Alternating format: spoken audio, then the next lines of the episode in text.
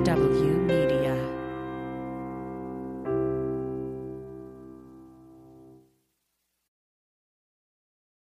This episode is brought to you by Kia's first three-row all-electric SUV, the Kia EV9, with available all-wheel drive and seating for up to 7 adults, with a 0 to 60 speed that thrills you one minute and available reclining lounge seats that unwind you the next. Visit kia.com/EV9 to learn more. Ask your Kia dealer for availability. No system, no matter how advanced, can compensate for all driver error and or driving conditions. Always drive safely. This episode is brought to you by Pluralsight. Your org needs teams skilled in tomorrow's tech today. Whether you want faster innovation, better customer experiences, or streamlined software delivery, those solutions require teams skilled and savvy in the latest technologies. Equip your people with the skills they need to make the most of today's tools and tech. Visit Pluralsight.com/pod and try it for free. What's up, everyone? My name is Fuller. I am one of Lululemon's curators in New York City, and I am very excited to welcome you to The Mic, our virtual and eventually in-person performance series. Tonight's show is featuring Non Prophets, the podcast, hosted by the most hilarious, incredible, wonderful, thoughtful people, Stephen Campbell and Franqi French. Tonight's show is also featuring Mia Swinehart of Gathered Nutrition, a Lululemon ambassador from Lincoln Park in Chicago, and Matt James, a Lululemon ambassador from New York City and one of the co-founders of ABC Food Tours. Tonight's show is actually supporting ABC Food Tours, so all ticket sales are going directly to ABC Food Tours at the end of the show. If you want, you're more than welcome to go back to Eventbrite, get another ticket, really show your love and support. And without further ado, I'm handing it back to Stephen and Franqi. Take it away. Yeah. You're on mute. And oh, no. Hey. That's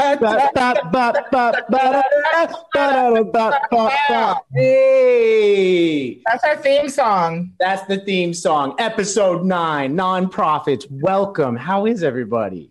Everyone's amazing. By everyone, you mean me, right? Yeah, well, you're the only one here. And all the loving watchers. My name is Stephen Campbell. My name is Franqi French, and we are the Nonprofits. Yeah, we got an extra special episode today, partnered with extra special with Lululemon, we got Nutrition, ABC Food Tours. We're going to learn a lot about them, but we're just going to kind of talk through about diet and health and how it is. Not diet, Stephen. Healthy life choices. We're already learning. We're already learning. We're going to be talking about diet, health, not diet, healthy life choices, food choices, and how it is more accessible to some than it is to others. I know that I have been trying to get on this health horse hard for the new year. Franqi, have you been doing anything to get that New Year's resolution going? I don't do New Year's resolutions, first of all, Stephen. Let's just be very clear. I'm doing a New Year revolution, okay? This is revolutionary what I'm doing. I've never done it before in my life. I have in small incremental ways, but I've really been driving hard at it. I'm pretty proud of the incremental progress that I've been making. I've been doing 5 miles a day every day. I just did my 50th mile, so ow. And I got my very special Lulu gear with this partnership. And I'm just going to say right now, the last 30 miles I've done in this gear, it's literally I'm running naked. Not to be weird, but it's I'm running naked and it's fantastic. I'm wearing tons of Lulu gear. And I was just saying before we got on, a lot of times the barometer of is this good clothing is, oh my God, it feels like I'm not wearing anything. It is. I would rather wear this than be naked. That's actually a better way to say it. Yeah. I sincerely mean that. I usually sleep naked and I just slept just a shirt last night. Just Steven, you usually sleep in a onesie, but whatever. We'll talk about that. Yeah, Lululemon doesn't make onesies yet. That's why we're doing the show. I've been trying to really improve my diet because I hit what I would like to call a rock bottom, where I got a industrial family sized pack of Sour Patch Kids from the Dollar General, red, white, and blue, which first off means that they didn't sell it July 4th. So they gave them to Dollar General. That's true. Which I bought readily. And then I was eating them in bed because slob, and I was eating fistfuls. First off, family-sized, industrial size, a family size of Sour Patch Kids. That's such a sad family that's eating that many Sour Patch Kids together, but it's not any sadder than the fact that I was eating it in bed by myself. And so I was eating them. I fell asleep and sugar got all over the bed. Question. Did you fall asleep with some still in your mouth unchewed and then wake up and finish chewing it? No. But there were Sour Patch. There was sugar and Sour Patch all over me. But then while I was asleep, I started sweating, probably because my body is trying desperately to excrete the toxins that I've been shoveling into my face hole. And then the sweat mixed with the sugar. And now I got Sour Patch syrup sweat all over my sheets. And so I'm sitting in a little syrup pack. And what I did was I realized this needs to change, but I was too tired to like change the bed. So I went and slept on the couch, but continued to eat the Sour Patch Kids because everyone knows that to start a good diet, you must binge all of the food that you have in your house and eat the bad stuff before you can make room for the good stuff. You sound like a noob. I feel like this is the first time you've gone to bed with food. Is that your first going to bed with food experience? I hope it to be my last. Oh, wow. Oh, no. So I used to be a profesh. Like me and my husband would go to bed. He's over here, right? And I'd wait for him to I'd lull him into a sleep, right? And then I'd creep into the kitchen, okay? And I'm not talking about Sour Patch Kids. No, like I said, I'm a profesh. I'd get in there and I'd make a full course meal. I want a filet. That's right, filet mignon. That's right. With a baked potato, fully loaded. Don't toy with my emotions. And then maybe a wedge salad with some bacon, a little blue cheese dress. And I'm kid you not. I am not even sort of kidding. And I would bring it to bed and I'd lay with my back to him and my food would be in the bed like my secret lover. And we would just cuddle and I'd snack on it. I'd fall asleep sometimes with a bite in my mouth. I'd wake up, finish chewing and swallow that bite. And I'd go back. It was bad. It was really bad. And I'd be like, shh, shh. Don't let him hear you. Yeah, it wasn't good. You have like a picnic blanket that you put in your bed? Because that seems like a big crumb center. It would be a crumb center, but I didn't have a picnic blanket, but I had a designated towel that I would fold up and put like in between my night table and the bed. And I would use that to wipe my mouth. This is horrific. Okay. After you're done with your lover, you just get a towel thrown at you. Yeah, just a towel. The steak would throw a towel at me. I just wipe my mouth and keep it moving. And so that's a habit I have definitely broken. I just think it's so hard to ever sacrifice long-term results for short-term pleasure. You know what I mean? It's just anybody that says that like nothing tastes as good as skinny feels has never had a banana cream pie. Right. Word. I love the banana cream pies. Oh my God. You're talking about love language. What'd you say? You're talking about love language. I haven't had a sweet in like 2 weeks. Oh my God. I love it. If it's also this like confirmation bias that like, if I heard all of the news about all the things that are good, all it would take is one article to tell me that banana cream pies are good for you. And I would eat only banana cream pies because they're good for you. The news said it. I saw it on a Facebook article. I can eat these banana cream pies. So we wanted to talk about nutritionism to start with, right? Yeah. So one of the things that's really wild to me about nutritionism is that it's a new science. Do you know what I mean? Like as like a science, right? Because in 1912 was the first time that a vitamin was developed. Right. And if you put that in like perspective, 1903 was when the first Ford T model was let out. So like we didn't even have vitamins until after the automobile had already been invented. Right. Crazy bananas. Right. And you think about like there was, I think it's 1727 or 1747 when the first like scurvy research was done. Army, Navy, Scurvy, Marines. Like, I feel like that's just like a militarized like band of pirates. Like, that word scurvy is hilarious. It's a pirate disease. It's for sailors and pirates. If they didn't have they didn't have vitamin C, right? And so to do the research, there was a doctor. I put doctor in quotations because all he did was people kept dying of scurvy. Sailors kept dying. Pirates kept first. By the way, it sounds like it was named by a pirate. They're like, you got a vitamin. Our scurvy. Yeah, it was definitely named by a pirate. That's you got a vitamin C deficiency. I like the idea of a pirate sitting on like the little doctor table with the wax paper and like one leg's hanging off, the peg is hanging off the other one. And they're just like, you have a vitamin C deficiency. Tell it to me straight. And he's like, you got scurvy. Scurvy. He's like, I can't have scurvy right now, Doc. I've got booty to plunder. Like booty is treasures. It's just treasures. Everyone calm down. Booty just means treasures. You know what they did for their first research that they did was they made three different groups suffering from scurvy. One was force-fed salt water. One was force-fed vinegar. That does not sound like it's going to help. Hey, right. You're going to drink this salt. We don't know for sure, but we think maybe the salt water might help. I feel like that's a no. Like, just, you don't need a doctorate to know that. I feel like that's not going to help. It's like, it's a thing that you know will kill you when you don't have scurvy. You're not only going to die of scurvy, but you're going to be super dehydrated. Like, you're going to be so thirsty the whole time. And that control group the whole time is just like, doctor, this is really, I'm sure this is killing me. They're like, this is research. We are nutritionists. Keep drinking the salt water. That sounds like a nightmare. But it does, like, so, and so 1912 is the first vitamin. And then if you fast forward, like stuff is as recent as like the food pyramid.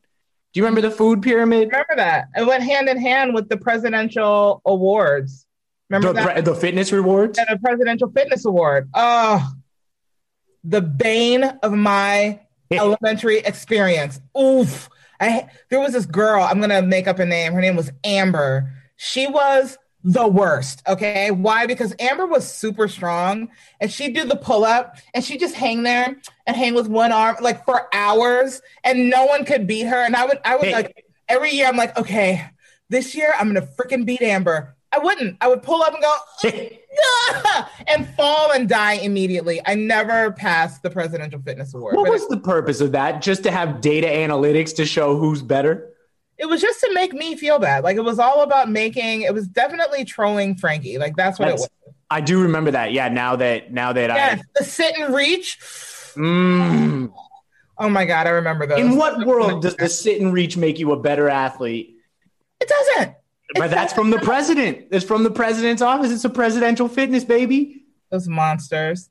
But yeah, those went hand in hand. The food pyramid was always funny to me because first off, all over. Every elementary classroom had the food pyramid in it. Mm-hmm. And it just said, eat lots of bread.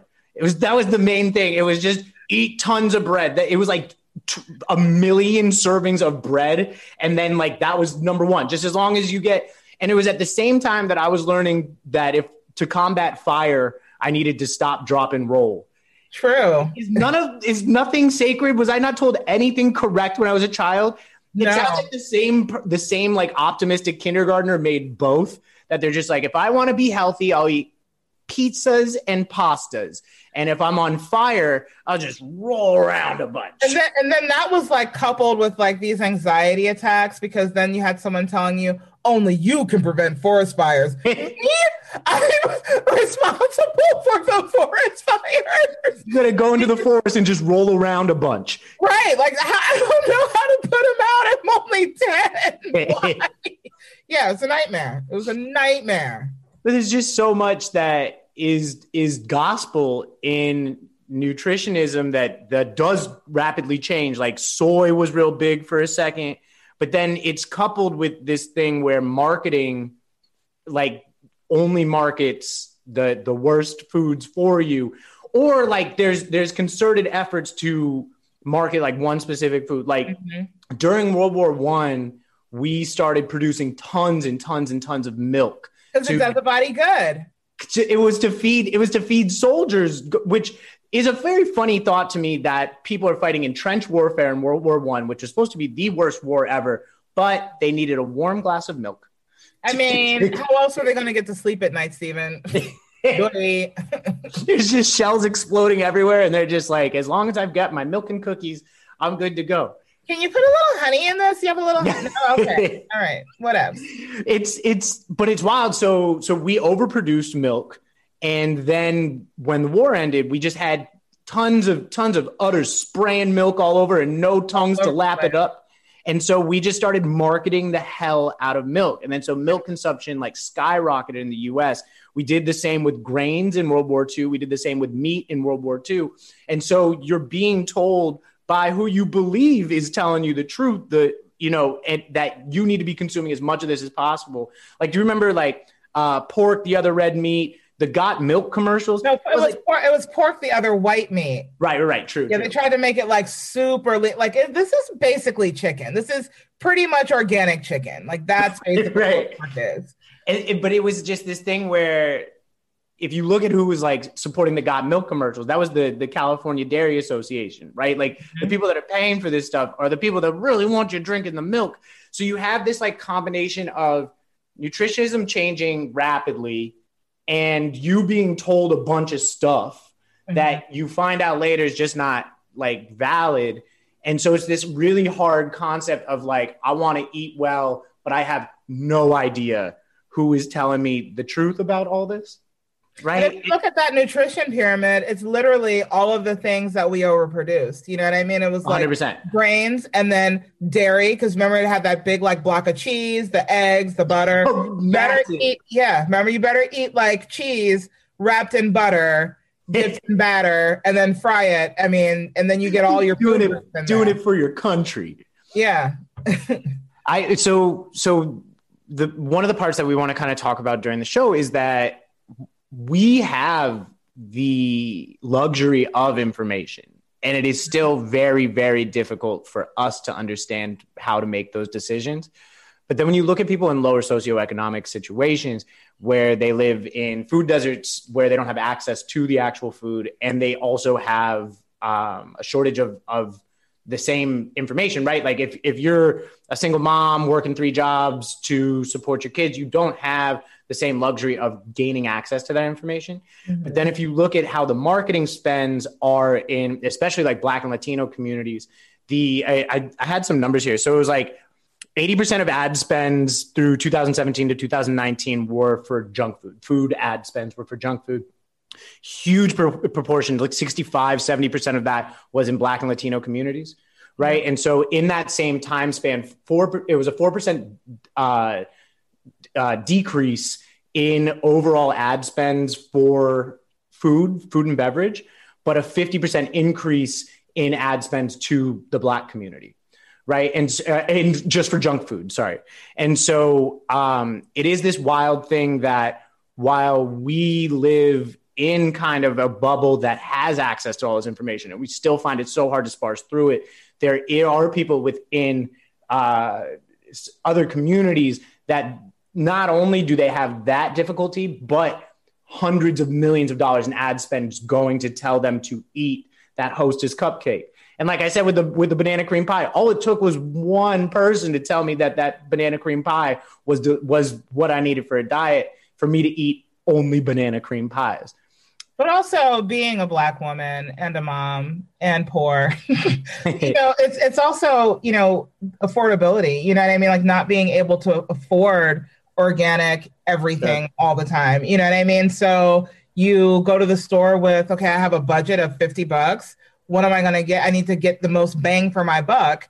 So I'm going to go get these processed foods and, you know what I mean? And this mac and cheese in a box and all of these things, not because I don't know and not because I don't have access, but because this is what I can afford. You know what I mean? So there's also that conversation that is really important too. So later on in the show, we'll actually have some very healthy tips, affordable tips that you guys can implement in the immediate. Yeah. So do you want to bring on our first guest? I've been dying to bring on our first guest because I've been stalking Gathered Nutrition so hard over the last couple of weeks. She is an amazing human, incredible. We have similar stories, so I'm super excited to talk to her about it. Ladies and gentlemen, please give a very warm Non Prophets welcome to Mia Swinehart. Mia! Yay! There she is. Hey, girl. Hey. Oh, you're muted, Mia. You got to take your mute. Yeah, there we go. Hi. Hi, guys. Thank you for having me. I'm so excited. Your face. Thank you for being here. You guys were having me cracking up. Yeah. Back in the green room. Yeah. So, Mia, just kind of off the top, what is Gathered Nutrition and who are you? Yeah. So I'm Mia. Gathered Nutrition is my Instagram handle, my website, and all of that. It's where I recipe develop. I'm a food blogger, but I'm a dietitian first and foremost. Basically, I, out of school a couple years ago, I was counseling. I was working at a women's health clinic and I really liked it. It was a really interesting job, but just wasn't sticking with me. I didn't feel like it was my calling. And I've always been super into cooking, obviously, but also just making people more excited about eating healthy. And I'm all about like comfort food and finding ways to make the foods we love healthier. So that's kind of where I started my Instagram account, like right when I was graduating my master's program, just kind of took off from there. So now I'm happy to say it's my full-time job. I absolutely love it. So that's where I share all of my recipes and tips and tricks and all of that stuff. And so I remember. Can I ask? Oh, sorry. Go ahead, Stephen. Okay. Can I ask what brought you to this journey? I know a little bit about your story, but I find it so interesting. I had alopecia areata and I lost all, that's not why I'm wearing the hat. I'm just wearing it just to match Stephen, but I lost all of my hair on the top and it was literally like bald, smooth, like a baby. You know what I mean? And I had steroid shots in my scalp. That didn't help. I had like a very aggressive course of antibiotics, all of these different things that didn't help. And then I ultimately started juicing. And that's what really healed my body and made my hair grow back. And I know you had a similar story. So please regale us with your backstory, please. Yeah, I love talking about this because I feel like it's really easy to assume people in my field are in like perfect health all of the time. But actually what brought me to nutrition was my autoimmune disease. I have Hashimoto's, which is basically just a name for hypothyroidism. So my thyroid's super slow, which in turn really affects my energy, my mood, my focus, my metabolism, all that stuff. You obviously need your thyroid for a lot. But I was a freshman in college when I was diagnosed. And at the time, I don't even remember what my major was. I think it was like journalism. It's just something random. And I started to learn a lot about how food impacted my Hashimoto's. And I was I had always been really into like healthy eating and just like curious about it. And then when I started to apply it to my own life, I was like, I really want to help people do this too, because I feel at the time, I think it's more talked about now, but at the time I didn't even realize that food was related to my autoimmune disease. I had to kind of do my own research. So I like bringing that to my page and kind of making people more aware of that, because it's really empowering to know that you are in control, at least of some aspect of your health, with the food on your plate and the way it can impact your health. Not even if you don't have an autoimmune disease, just if you're not feeling your best self, the way food can kind of bring out the best in you is really, really interesting to me. It's crazy interesting. I had these really dark circles developing under my eyes. And since I've been eating clean just these last 2-3 weeks, they've dissipated so much and my skin's looking better. I'm feeling better. I have more energy. So it really does, you know, and, alopecia is also an autoimmune disease too. So I totally relate to that. Yeah. It just impacts so much of our, like what you see on the outside, but also on the inside. So it's crazy. It's cool. Absolutely. Stephen. Can I ask, so when you talk to somebody that has zero understanding of healthy eating, the health benefits that come from it and stuff like that, what are some of the base level pieces of advice that you offer when asking somebody to change their diet?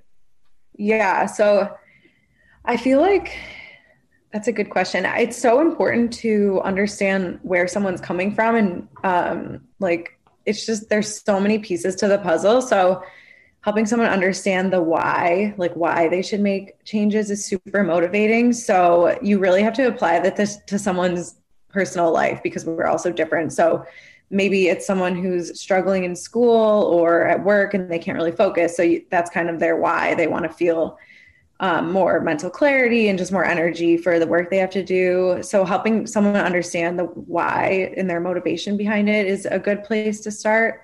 And then my first like really simple tip that I think is actually makes such a huge difference is just to try filling half of your plate with veggies at like start with one meal at a time and kind of go from there. It's all about simple changes that are achievable. If you try to change, I think, especially like right now with the new year, people will talk about like changing everything from like exercise to your diet to meditating and all of that good stuff. It sounds amazing to do it all at once, but it's not really going to stick. So I think when you're working with someone or talking to someone who's just getting started or just getting curious about healthy eating, you really have to start with the baby steps. So one meal at a time, even if it's one part of breakfast, not even the whole meal, is like really impactful. Or if you start with the beverages they're drinking, cutting out soda, again, it's not really attainable to cut it cold turkey if someone's drinking that every day. So starting with one day at a time is super helpful. But yeah, I think my favorite tip is filling half of your plate with veggies. If you can do that at just dinner, if you just start there, that really makes a big difference. That's a really good point. And for any parents out there that might be watching, I did that with my daughter when she started eating table food, and I would feed her dinner or any meal, really. I would, start with a plate of vegetables first. That would be the first thing she would eat. And then I would follow up with the protein and other things. And so now she's 15 and she's all the way down for, eating a salad for dinner, or, you know what I mean? Like she's really into healthy eating. So parents out there, start them young, and they're, I'm hungry. Okay, cool. Here, eat this plate of broccoli, and then implement other things, around their meal after that. Just a little helpful hint. They will keep it for life. Yeah. I know. I feel like the way we feed kids now has changed so much. I mean, I don't have kids, but just even the way I ate as a child is so different now. Luckily, I think we know just so much more. So yeah, it really starts young. For sure. Oh, shoot. I had a question. Oh. So when, one of the things that we were just talking about is the just onslaught of information that we receive about diet, about health, and about healthy eating. Are there some very basic building blocks that, we're talking about making changes to an unhealthy diet, feed or fill the plate with half vegetables, but are there some very basic rules that people can kind of live by that will maintain a relatively healthy diet? Yeah, I feel like there is so much information out there, and especially in like social media and everything like that, and just on commercials, we just overcomplicate everything. If you really just get back to the basics, it's so helpful. I think that telling someone to just start looking at the ingredient list on what they're eating, don't even think about like the calories or don't start counting macros, nothing like that. And that's not something I ever really talk about or recommend. It's really about what is in the food. I think people become so much more aware of what's on their plate when they start reading the ingredient label and becoming more familiar with what's on the ingredient label. So saying, like giving someone a number, like start with 10 ingredients or less on the ingredient label, you can lower it from there. But a lot of times that's a big change for people depending on what they're eating and what they have access to. So like looking for whole unprocessed foods as much as possible and kind of starting from there. And then you do really become aware of when you're ordering out or what you're buying from the grocery store. And again, it just makes it's a little thing that makes a very big difference. So I really try to focus on what's on your plate and what's in your food rather than obsessing over how much, or of course, like portions at some point matter, but when you're just starting out, I think it's more helpful and more sustainable to think about what is actually in your food and where it's coming from and all of that stuff. Yeah, I think it's Michael Pollan that said that, like, if you can't pronounce the ingredient on the back, then it's probably not great for you. Like, if you can't say the word when it's, like, you know, has like 17 letters or 17 numbers in the name of the ingredient, then it's probably not great for you. Right. And it's crazy how many foods are in the grocery store that meet that criteria, or that have so much in it that you're like, what is that? I don't even know what half the ingredients are in some of these foods. One of the things I've heard, and Mia, I want to ask you if this is still accurate, is that if you're shopping like at a regular grocery store, not like a Mom's that's all organic, or maybe even a Whole Foods, but if you're at like a Giant or a Safeway, you should shop from the outer rim of the grocery store. Is that still accurate? Yeah, I love that tip. That's a good one. I should have brought that up. It's like just starting point. If you just shop the perimeter, yeah, that definitely still rings true. Like you'll hit the produce and eggs and whatever milk you want to buy, or dairy-free milk, and then like proteins. And then there is some stuff in the aisles that's perfectly healthy, but that's where a good place to start. And then you can, so I think the inner aisles is where people have like a lot to learn usually, right, and what's actually in those foods and what's the better option in those aisles. And I think more and more, luckily, all grocery stores are starting to have the healthier options as more and more people are interested in it. So it's not just your Whole Foods or your Mom's Market, but there's definitely a long way to go, and it should be those healthier options should be accessible to everyone. But I do think slowly but surely there's more options in all stores. Absolutely. And so, Mia, where can people find you? How can people follow you, get involved in all that jazz? Yeah. So Gathered Nutrition is pretty much my name across the board for Instagram, TikTok, my website, my YouTube. You can find me there. And if anyone has any like further questions or anything, you can of course reach out to me. Send me a DM on Instagram is usually the quickest way to get to me. Before we let you go, Mia, I need to ask this because you may not know it, but you're my personal dietitian. Like, I go to your page to figure out what I'm going to eat now.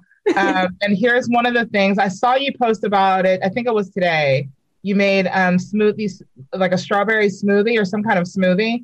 Cherry sweet. Like, what's a sweet that I can make? I love ice cream. I love, like, what's a sweet that I can make that's natural, healthy, that's kind of ice cream-esque that I can make for me and my kiddos? This is so basic, but have you ever made banana ice cream? Like, I have not. And I've asked several people for their banana ice cream recipes. You know, I want yours. I think I do have one on my site. The key is to slice your bananas before you freeze them.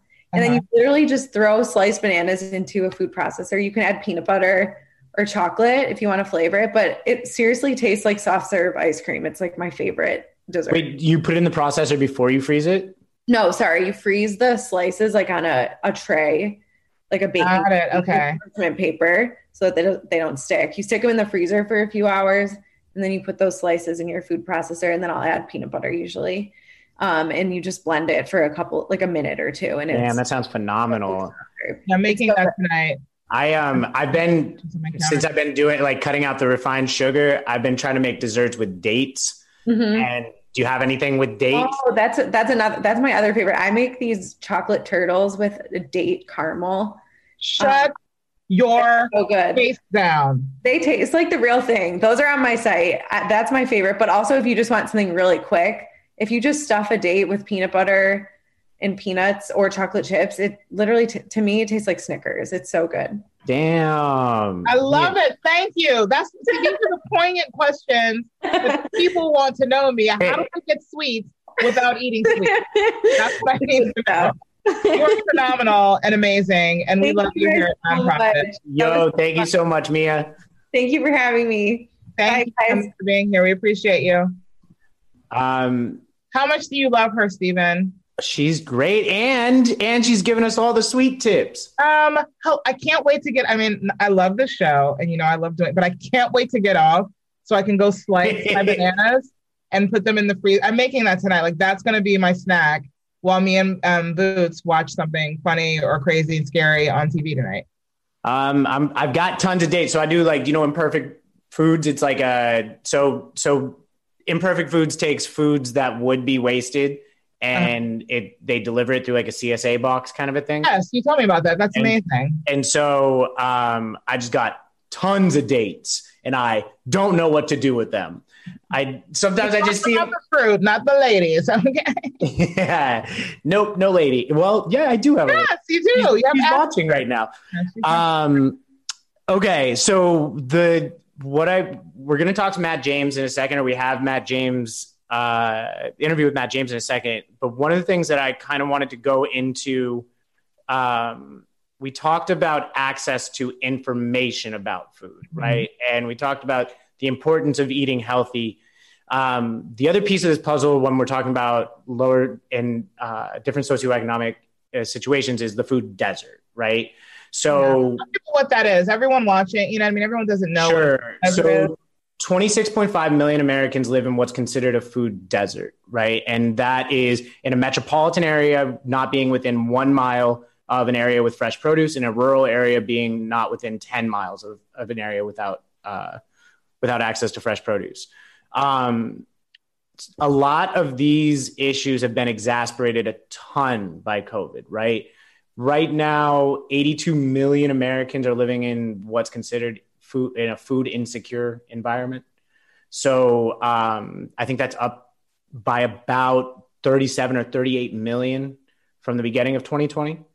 And so what food insecure means is that they either do not know where the next meal is coming from or have had to change their diet substantially to accommodate a lower amount of cash, right? And so I used to do a lot of work with food deserts. My first company that I built was how do we take would-be wasted food and reallocate it through a food truck business model to food deserts, right? Mm-hmm. It was a little bit too much for me to do at that time. But one of the things that we did on the front end was we were trying to build menus, right? And so I went into Anacostia, which neighborhood in DC, Washington, D.C., yeah. And was surveying people to build the menus. And one of the things I found was that there were like multiple people that just straight up didn't know what broccoli was, right? And it's been like my brain, when you first told me that, exploded. Yeah. Think about that, guys watching this. Think about that. There are other humans just like you in America, just like you, that don't know what broccoli is. You know what right. I mean? That's bananas. And it is this coupling of what we were first talking about with the access to information, but the second one is just the access to it, right? They just haven't seen it in their neighborhood. So why would they know what it is? And so the health disparity between the two, right? So Washington, D.C. is where I did a lot of this research. And if you know D.C., Anacostia is here, right over the water is Georgetown. Georgetown is one of the most affluent areas in the country. It's where the Kennedys lived and like lots of politicians lived. Georgetown's a very affluent school. The differential in diabetes was about 47% between the two populations, right? And a lot of that comes from just not having the access to the food, to the information that is literally right across the water. Mm-hmm. So it is this thing where people don't really appreciate that it exists, right?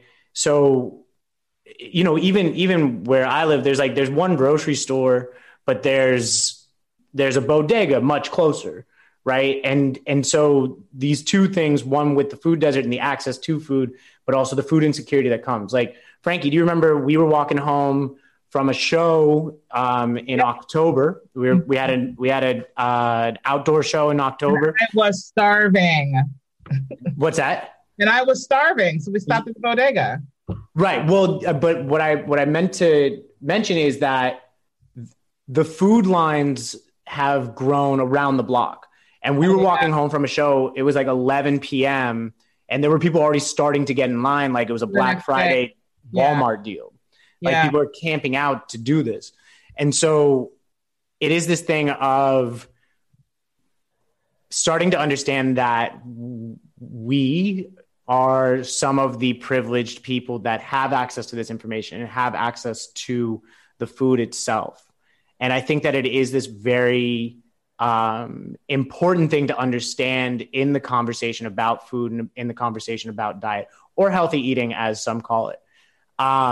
That's very often these conversations come out of this like very like privileged place to, you know, like, it's like, bitch, why aren't you eating seaweed? Right? Like, right. Yeah. And there's a lot of shame too, you know, people in disenfranchised areas and neighborhoods, there's a lot of shame. They're often, you know, shamed for the way they may feed their children or the fact that they are overweight or have health issues. When oftentimes those are things that by circumstance are out of their control, sure. You know, and we're not mindful or cognizant of that. And that's why, you know, we, the nonprofits, are working to change the conversation, along with Lululemon. Along with Gathered Nutrition. And we might as well... What's that? And ABC Food Tours. And ABC Food Tours, which leads pretty seamlessly into the interview that we did with Matt James. The wonderful, the phenomenal, literally, seriously, this guy is like... He's like a baby sweet angel that like... floated down on like the wings of an angel. Like he's just a sweet, loving human that wants to do good for people. And he, along with a partner, created ABC Food Tours. And we had a fantastic interview with him. Wouldn't you say, Stephen? I think we did. And I'll be real. I was skeptical. I was like, man, with the show and all that stuff, maybe. I was too. I was like, this guy, And then when we meet, I'm like, oh my God, you're literally a good person. Like you are genuine and true, and he's just awesome. So we're going to get our guy, our Comedy Hub, Jared, our man behind the magic, to roll that beautiful bean footage. Also, in the meantime, shout out to Comedy Hub. Comedy Hub's got a Twitch channel. They do all of our technical... I'm going to call it jargon because I literally don't know what he does to make all this work. But shout out to Comedy Hub if y'all ever want to watch. Wait. But yeah, here we go. Matt James. ABC Food Tours. Matt, I'm Stephen, by the way. Very nice to meet you. What up, Stevie? What up, Franqi? Okay, very nice to meet you, too. Nice to meet you. But yeah, we've been looking a lot into what you're doing, and we very impressed with the work that you've been doing. And so we're recording now, so we'll just kind of take the highlights and put it into the final version on Tuesday. So I guess if we want to start right up top, just who's Matt James? How did you get started with ABC, and what are y'all doing? Yeah. So I'm a Raleigh native. I'm from Raleigh, North Carolina. And I guess the origin of ABC Food Tours really starts at Wake Forest. We had this incredible program called Eat with the Deeks. And when I was playing football there, we would have students from low-income areas come onto campus, and we kind of give them a tour of what college life was like. We'd take them to the cafeteria, to the dorms, to our practice facilities. And we'd always end with a nice meal. And a nice meal for any college kid is free food. And so we had we'd order pizza. We'd get Domino's, we'd get Papa John's. And this was the kids that we worked with had never experienced dining out. And the way that impacted their confidence, their social, what they were willing to share with us blew me away. And from that point on, that was the highlight of my time in college. Like I looked forward to our Eat with the Deeks events every week. And when I graduated and I didn't feel empowered to have those conversations anymore, we were looking for ways to work with students again, because no one was excited about a commercial real estate broker or a washed up football player coming to talk to them about anything. So we found out that kids would get excited about going to eat food. So we reached out to a bunch of our favorite restaurants in New York City, and most of those happened to fall into the neighborhoods of the restaurants that we would take the students to were restaurants in their own neighborhoods. So it's like a really nice restaurant being right down the street from you that you've never been able to access. And we tried to bridge that gap, and we did. So What's your number one restaurant? Bob White's, hands down. Have you been there, Stephen, to Bob White's? No, just note taken. I'm usually a bodega eater myself. Okay. But I could, if you want to go on a bodega tour when you get back to New York City, I will serve you a sandwich. So I think it's amazing that you've taken your celebrity now and you're giving back and kind of folding it back in. Where does that spirit come from? You know what I mean? Like, where does the desire to help people come from? Your parents, your community? Like, where does that feeling come from? It just comes from being a beneficiary of it, you know? Just not growing up with a lot and seeing how impactful it was for people to put me on game and take me on a vacation or take me out to eat or let me experience something that I wouldn't otherwise been able to experience. I want to provide that and help provide that for the next generation, because I saw what it's done to me, and I don't think I'd be where I was if people weren't as generous with their time and resources as they were. I've always felt that there's like a pretty strong correlation between somebody's openness to eat new foods and somebody's openness to call it meet new people. You know what I mean? Right. That different like cultural openness and stuff like that. Do you find that there's a little bit of a cultural pushback when introducing people to maybe very foreign foods that they haven't had access to before? So you know what we do with that, Stephen? Huh? What we'll do is, let's say we went to Bob White's, my favorite restaurant, and a student's never had mac and cheese before, right? Oh man, I know. So so what we'll do is, like, a majority of the students we work with are first-generation Americans, and a lot of them are immigrants. So by way of Dominican Republic, by way of Puerto Rico, mm-hmm. and they rave about their native food, mofongo, a bunch of different dishes that I'm not familiar with. And what we've done is we'll have someone bring in a native dish, and I'll be like, look, I've never tried this, and I'm going to try it. And kind of break the ice for them. Like, listen, like, this is something that y'all love, and I'm trying it, and it's really good. So like trust me on this. And like that process has worked. And interesting. So we, like, for instance, we took them to Tim Ho Wan's, and we had our students eating dumplings. You know, it's like that's the last thing I thought that they would be sampling on a Tuesday afternoon, and they loved them. You know, these are kids from Section 8 housing and rough parts of New York City who are. We're sitting here eating dumplings, and we're having chefs come out here showing us how to roll our own dumpling, and just walking us through the history of their culture. It's incredible. Matt, look, I'm not eating carbs right now, and you said dumpling 3 times. Unless you want me to come through, do not say dumplings again. I've been eating breakfast dumplings all before this interview. I know for me, like, there's days when I can really afford to kind of treat myself. You know, it's not a thing I can do all the time. But for me, like, Minetta Tavern is one of my favorite places. Oh, my gosh. Have you had their Black Label Burger? That's my first question. It's cheeseburger is my favorite food, so I go there many a times. And you're missing the best part is their French fries. Oh, no, I get the fries. I'm not an animal. Okay. What are you talking about? I'm missing the best part. Okay, first off, I start with the bone marrow, okay? Then I get the burger, and then I eat the fries. And sometimes I might dip my fry in some of that bone marrow. That's none of your business. You bad bitch. That's the only way to do it. It's the only way to do it. It's so amazing. And a lot of times we're down there, Stephen, because the comedy seller's that right there, like next door. Yeah.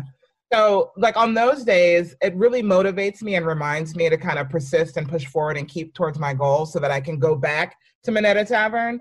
Do you think that that is something that kind of helps the kids, too, being able to kind of see, okay, these are the things that I could have in life. These things are possible. Do you think there's an element of that in what you guys do? I think that's very much so an element, because we give our own stories. You know, myself, Tyler, anyone who's involved has a similar story in terms of coming up with not a lot or being in the similar situation that these kids are in. You know, my dad's not from the States. Like, I'm a first generation American. So I have different things that I can relate to these students at. And that first phase of building that confidence through the experience in the dining was major. And then we graduated to fitness, and we're having Equinox, and we're having Soul Cycle in these boutique gyms across the city, teach our students what it means to live a healthy lifestyle. And then what we're doing now is our connection portion of Feed, Educate, and Connect. And we're connecting our students with Fortune 500 companies, and we're working on fellowship programs to really provide opportunities to bring our students outside of their situation. So it's coming full circle now. That's so beautiful. I love that. Go ahead, Stephen. So most of the kids that you're working with, I know that you said that some of them are, right down the street from some of your favorite restaurants, but is there, outside of job placement, what do you see as some actionable stuff that y'all can do that maybe they have more access to this type of food? Or I guess my question's, I've done a lot of research with food deserts and stuff like that. And what do you see as a way to maybe alleviate some of these food deserts? I don't know if I know it's kind of a packed question. No, that's a great question. And that's another project that we're working on, which is ABC Farm, where we're looking to put hydroponic farms in urban areas and teach these not only students but their families about where healthy food comes from, and help hopefully them be able to grow and sustain their own community garden. And when you grow hydroponically, you just need water and electricity. Sure. And there's a lot of sunlight. So eventually, again, hoping to show and build a curriculum around this is what it means to eat healthy. Eating healthy is cool and it's delicious, and here's recipes, and just kind of building out from the ground level, because let's be real. You're the bodega king. When's the last time you went to bodega and got a salad? I know. They've got it, but it's just sitting there kind of rotten in a plastic container. Exactly. So we're trying to reimagine to them what eating healthy looks like, providing accessible, affordable, organic food for them. And so to get back to your question, that's really one of the main focuses of what we're trying to do, is just make it accessible. I love that. That kind of, if I could piggyback on that a little bit, not as cool as Stephen's was. He loves saying food desert. But don't try to be as cool as me. You're not going to set the bar so high. But I know, for me, we're on a budget. I have a husband and we have a 15-year-old daughter. And one of our go-tos, we try to eat healthy. And even when I eat like crap, I still try to make sure she eats healthy. And one of our go-tos is just getting a pre-cooked rotisserie chicken and a bag of salad. And that's do you guys teach that as well? Easy, affordable ways that kids can kind of eat healthy, even if it's, on the go or whatever? Yeah, I think one of the coolest things we did earlier on was we did a bodega tour. And shut up, Stephen. We reimagined what it was like to go to a place that they're already frequenting and pick healthy options. It was extremely difficult. And that was even more affirming to us that we're listen, we need to do our part in trying to implement what we can in their community in terms of healthy options. And that was kind of the brainchild of the ABC Farm. But we did have a tour to bodega where we walked through all right, maybe not the potato chips, maybe this, maybe not the soda, right. Maybe this. And they got the concept, but again, typically the healthy options are more expensive. For sure. And the healthy options aren't the freshest thing. And when you're getting them at a bodega, a packed salad at a bodega opposed to a packed salad at a Whole Foods, you know what I mean? It doesn't even look appealing most times to the kids, because they're not eating that anyway. So it was very difficult, but it's tough, because when it's inexpensive and it's the closest, most accessible option, why would someone go the extra mile and spend more money for something that they don't really know the health ramifications of and the long-term effects of? Yeah. I know for sure, it's easier if you're running into 7-Eleven or wherever, and you're I could get 5 Slim Jims, or I could get 1 apple. But the health benefits definitely are there. You know, if you've ever seen that documentary, Fat, Sick, and Nearly Dead, and the guy's like just kind of eating whatever, and he's literally killing himself eating McDonald's. He's like literally dying on the inside. And then he starts juicing and eating clean, and his health bounces back pretty much 100% and beyond, you know? So this is what you're doing is way more impactful than I initially thought. I'm going to be honest. I'm like, okay, he's taking kids to restaurants. Oh, whatevs. But like what you're doing, but seriously, what you're doing is so much wider and deeper than that. Like you're really educating these kids, and now you're going that extra step and like, hey, we can build these hydroponic gardens in your neighborhoods, and you'll have access to this food. That is beautiful and amazing. And I almost cried. So and I had emotion. And Matt, can I ask, so as somebody, you can't see, but neck down, I'm just as ripped as you. And so, so I always think that with what you're doing is incredible, because I think that the first step is very often education, right? Like I was trying to start this company that didn't work, but what we were doing initially was surveying in Anacostia, which is an area of DC, right?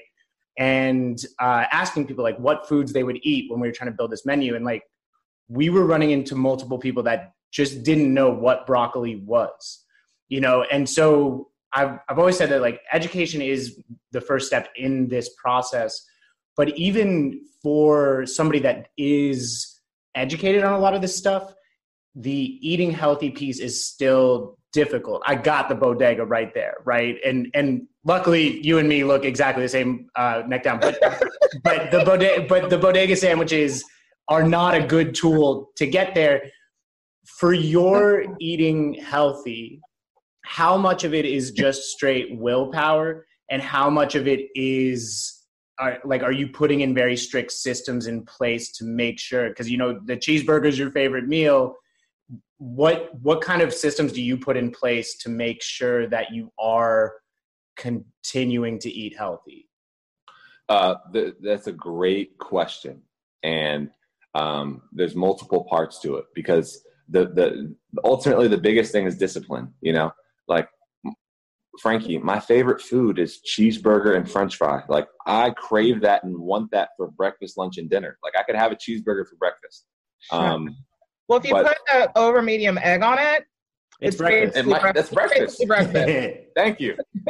We're on the same page. Like, but it's honestly just discipline, Stephen. It's like restricting myself as much as I could and would eat that every single day, just having it once a week. And then if I'm going to eat something unhealthy, I'm going to go out and get it. Like, I'm not going to order in. Like, if I'm going to have something that's bad for me, I'm going to go get it. And if I'm going to have something that's really bad for me, like pizza and a cheeseburger, then I'm probably going to hit a little workout before so that my body processes it differently. Sure. And you just have to be intentional about it. Like, the exercising is great, but you could run a marathon every day, and if you're eating like crap, then it's not going to do much. You're just going to be really tired and unhealthy. So it took that collegiate athlete mentality and the training table, the food, everything that went into preparing myself for a game. Like all that stuff is super important, because I'm sure that you all see, the better you eat, the more energy you have, and the better you sleep. And like, once you've experienced that, I'm like, this meal, this lifestyle isn't worth my health. And that's kind of the approach I take to it. So like the older I've gotten, it's less about how hard I'm working out. It's more about, okay, like I'm going to eat, everything I'm going to eat came out of the ground today, or everything I eat is going to be organic and it's not going to be processed. And it really just, it just takes being intentional about it, you know?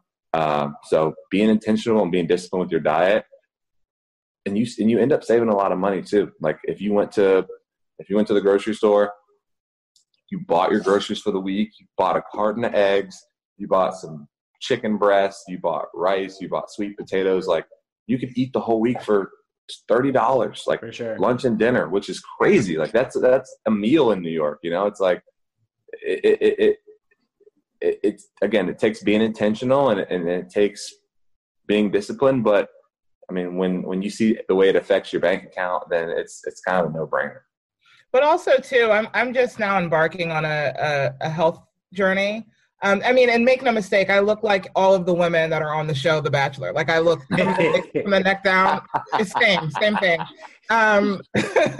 But one of the things that I've noticed is that when I have a craving to eat trash, I think about the work I've put in and I'm like, nah, I'm not going to blow it. Like it's not worth it. It's a waste.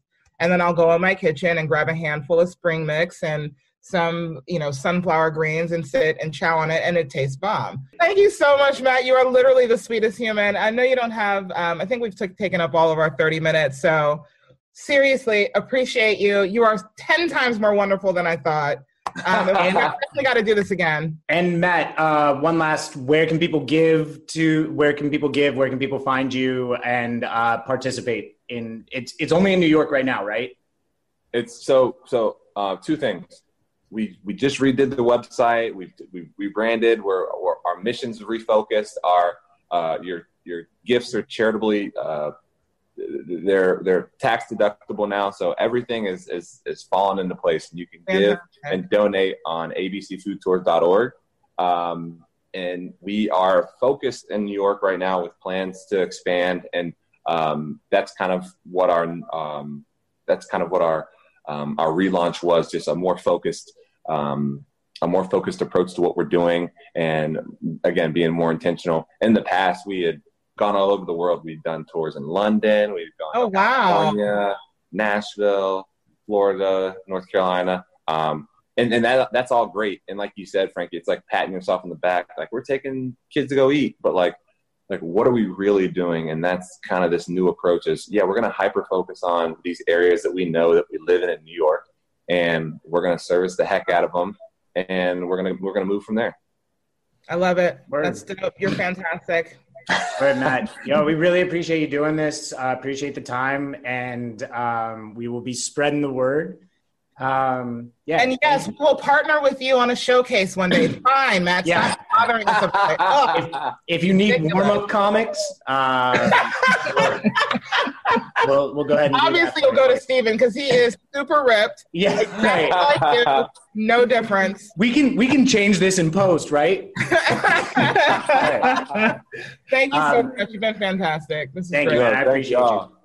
Yeah. Thank you, guys. I appreciate you. Bye, Franqi. Bye, Stephen. Bye. Have a great day. Oh my God, does Matt James just love the Non Prophets? I feel like he does. And we heard him right back. How fantastic is he? He's the dreamiest. I know. And you guys are like twins. It's so weird. I still can't get over it. It keeps freaking me out. Every time I go to, I'm like, oh no, it's Stephen. It's weird. I was really trying to drive that point home, and it didn't seem to be taking. You know what, Stephen? I'm your ride or die. So I will go into this delusion with you. You know what I mean? I'll just...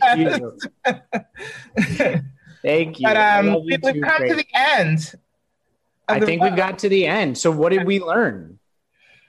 I have learned that I need to stay the course. I need to now that Mia's in my life and we're best friends, I'm going to continue to stalk her.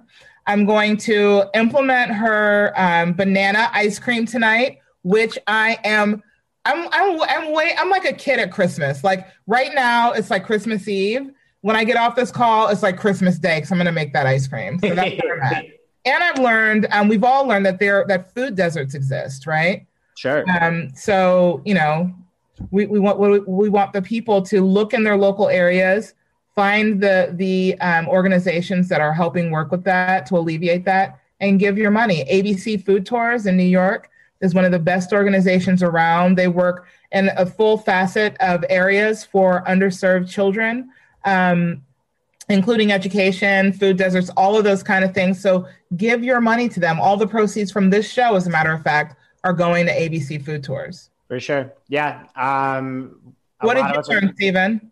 Well, a lot of us are very fortunate to have access to information, have access to food, to be able to make the health decisions that we would like to make, no matter how hard that those decisions might be to actually implement. So I hope people were able to learn a little bit, able to be entertained a little bit. Shout out to Lululemon for having us. Big shout out to Gathered Nutrition for joining, and Mia. and also Matt James, ABC Foods. This is the Non Prophets podcast. No, not yet. Don't wrap just yet. We promised a couple of tips that you can implement in your family right now, inexpensive ways to eat healthy. I talked about it with Matt in that interview, and one of the easiest go-tos is just grabbing a rotisserie chicken and a bag of salad and making that dinner. It's so easy and super inexpensive. Another couple of things, we've replaced our potatoes with sweet potatoes, so we don't eat white potatoes anymore. And you may think that you have to add sugar and butter and all of those things to make them tasty. You don't.